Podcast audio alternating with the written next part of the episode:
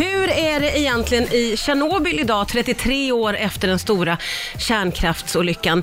Det bestämde sig killarna bakom YouTube-kanalen Random Making Movies att ta reda på och åkte dit och bröt mot alla möjliga regler. Välkomna hit eh, Jonas Andersson och William Forslund. Tack så mycket. Tackar, tackar. Ni är tre egentligen. Vi ska säga att en William är hemma, kunde inte komma hit idag. Får jag fråga, varför ville ni åka till Tjernobyl, eller eh, Pripyat som ju den staden heter som ligger så nära?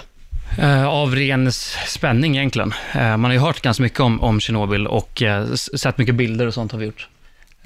Så att, ja det var väldigt intressant. Ja. Vill du ta reda på mer? Ni hade ingen sån liten rädsla inför, utan ni tänkte det här blir kul. Ja, det fanns ju såklart en rädsla. Man visste inte riktigt vad man skulle förvänta sig. Och också den här radioaktiviteten, hur mycket av den som finns kvar, om man säger. Nej. Så att det var ju mer bara en ovisshet, men vi kände att det var så pass spännande så att vi struntade lite i det och gav oss rakt in. Ja. När ni kom dit då, vad, fick ni, vad fanns det för regler? Vad fick ni för direktiv som ni skulle följa?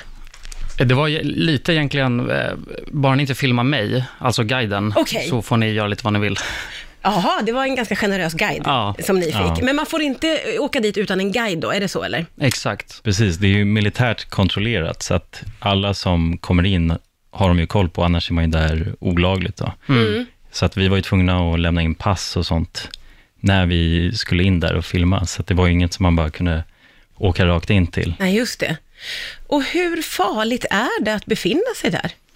Det vet man inte riktigt. Eh, enligt vår guide så är det, är det inte alls farligt. Eh, och sen har man ju hört... Men er guide lät er bryta regler också, ursäkta. Exakt, så man vet, jag läste på lite efter och då vi- visade det sig vara lite farligare än vad hon hade sagt. Och, så att, eh, det, jag, jag vet faktiskt inte riktigt hur Nej, farligt det är. det är lite, det finns alltså en väldigt hög mängd strålning är ju väldigt farligt såklart. Ja. Men i mindre doseringar och sådär så är det ju svårt att se tydliga tecken på det, men det leder ju ofta till kanske sjukdomar senare i livet och det påverkar en på det sättet. Ja. Så att det är ju därför det är svårt att säga att man inte Ja. riktigt kan, man får inga direkta utslag eller så efter att vara där 33 år senare, men Ja, man om får se. tio år så kanske vi har någon sjuk, Usch, vad sjukdom. ja, Men hörni, ni måste beskriva känslan i Pripyat när ni liksom kommer till den här staden.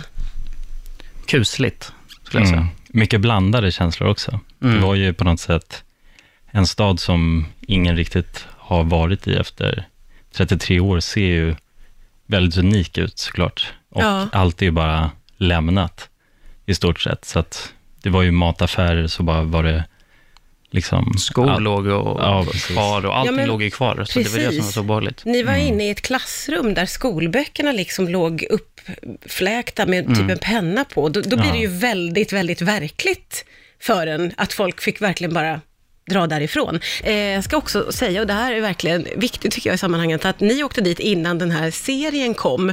Hade ni åkt dit efter, tror ni? Nej, jag tror inte det. Nej, det hade vi inte gjort. Eh, ni besökte ju då eh, den här närliggande staden eh, som heter Pripyat eh, och där ni måste beskriva hur det var, för ni gick ju verkligen, vad var det ni egentligen gjorde som ni inte fick göra? Ni bröt ju vissa regler, vet jag. Vad var det? Vi gick till, för de har ju en viss rutt där, eh, där man får gå egentligen. Och Ja. sen så, eh, om man går ut från den lite, så kan det finnas byggnader med mer radioaktivt eh, ämne och sånt där. Okej. Så att det är viktigt att hålla sig inom den rutten. Ja. Man får inte klättra på hus, eller gå upp på hustaken till exempel. Det gjorde vilket ni. vi gjorde. Ja. Mm. Vi gick in i någon byggnad man inte fick, och sen så, så det var väldigt slappt. Ja, ja okej. Men vad var det ni fick se då? Vad var det som grep tag i er mest under den här vistelsen, skulle ni säga? Ja, jag vet inte, man fick ju ta del av så här personliga saker, typ som, alltså man såg ju, det var ju i skolan så fanns det ju, det fanns ju ryggsäckar och dockor och allt sånt där, så att jag skulle nog säga att det var det mest påtagliga att vara på ett, där det var barn inblandat så, där man kände att de också, för det var ju så att hela den här staden var ju tvungen att evakueras, så att då lämnade de ju bara allt och då, ja, kände man bara den, fick lite av den känslan Mm. på något sätt. Att det var mycket som Ja. var liksom kvarlämnat. De fick ju också först besked om att de skulle få komma tillbaka och hämta sina saker, men det skedde ju aldrig. Nej. Så oerhört mycket måste ju ha stått kvar i både hem och butiker och allt, Mm. vad det nu var. Och precis, de har ju, det har ju varit, nu var det ju 33 år sedan, så det är ju eh, mycket också som har eh, sanerats och det har gjorts eh, åtgärder för att liksom bekämpa det radioaktiva där. Mm. Så att, eh, men det finns ju fortfarande grejer klar, kvar såklart. Eh, Och ja, det var också folk som har varit där och tagit saker. Ja. Alltså, Oj, jaha. snott. Det kan inte vara så bra. Nej, det skulle man inte, de ju- göra. Men så här, typ golv och sånt var liksom stulet. Mm. Eh, Så här, koppargolv, vad var det för någonting? ja, olika typer av material okej. som Mm. Människor hade varit där och bara så här länsat. Ja. Eh, Men ni tog er ju upp på en väldigt hög byggnad, så ni fick liksom utsikt över hela staden och även Tjernobyl. Hur var det? Det, det var en av de häftigaste grejerna skulle jag säga. ja. För då fick man verkligen perspektiv på hur stor den här staden var också. För när man gick runt där nere, då, man förstod att den var stor, men när man verkligen gick upp och såg det, Mm. då, ja, det var väldigt häftigt. Mm, Väldigt också väldigt. att den här reaktorn, man såg ju då också hur nära den låg. Mm. Och hur nära det var själva den här explosionen och branden som, Ja, det var ju precis där bredvid precis, man, Ja. man Mm. kunde ju verkligen se den. Det var inte långt ifrån alls. Mm. Nej, shit. Eh, och hur var det, eh, den här vetskapen om att gå omkring där och det känns som vanligt men ni vet att det finns något farligt. Hur pass hypokondrisk blir man? Jag blev väldigt Blev du det? hypokondrisk. Ja, faktiskt. Eh, och jag, för jag är lite av en hypokondrisk människa, så att jag, och jag tänkte att nu börjar det klia här på halsen, tänkte jag. Ja. Och, och sen fick man inte röra någonting heller. Och så vet jag, jag gick förbi en Det gren skulle också som- bli en sån hang-up antagligen, att man inte får ta på någonting. Exakt. Men eh, nej, så det var lite obehagligt. Och, sen, och problemet är att man får ju resultatet så sent, alltså så sent efter. Ja, Så man märker det kanske tio år senare om man, har- om man har haft otur. Ja, ja just det. Usch, usch fy vad läskigt. Mina gäster för dagen, eh, Jonas och William som ligger bakom, och deras kompis William också ska jag säga, eh, YouTube-kanalen Random Making Movies har varit i Tjernobyl och det är ju någonting som är otroligt spännande med det och läskigt. Som sagt var, jag tror inte att jag skulle våga åka dit, eh, men nu var det jättespännande när ni berättar om, för ni hade små mätare med er som kunde mäta radioaktiviteten. Ja, Exakt. Eh, och då är det olika på olika saker hur stark strålningen är. Ja. Radioaktiviteten sätter sig i olika, som jag uppfattar det, eh, olika material. Så till exempel så här, eh, om du håller den i luften så ger det inga utslag överhuvudtaget. Och sen så om du närmare, tar den närmare, till exempel, det finns ett stort eh, så här karusell, vad heter det? Ja, Pariserhjulet. Pariserhjulet, Ja. ja. Under en av dem, eh, där man kan sitta, så är det jättemycket radioaktivitet. Och sen så bara går det en meter bort så är det ingen, ingenting. Så att det, den, det sätter sig på många olika ställen. Ja, precis. Därför ska man inte ta i något sånt Jag såklart. fattar ju den grejen nu, att man inte ska röra någonting. Nej. Men hur var det när ni var inne i byggnader och liksom gick in och gick i trappor och alltså, hur funkade det?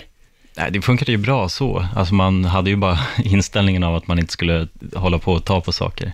Ja, Eh, så att eh, det, det var ju ganska simpelt så. Men eh, ja, man blev ju lite extra så här försiktig när man gick runt och kollade sig ett extra varv innan man gav sig in i ett rum. ja, ja, ja. ja.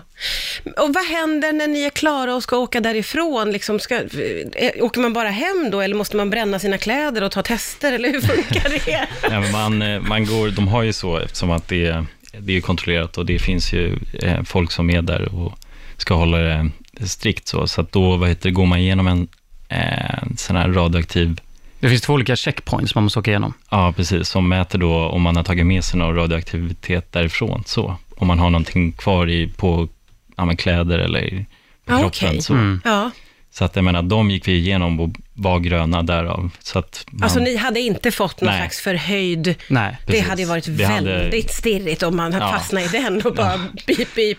Jo, verkligen. Då, men eh, ja, man blir lite paranoid ändå, så att de där byxorna har jag inte använt sedan dess. Gör inte det heller. Låt dem vara.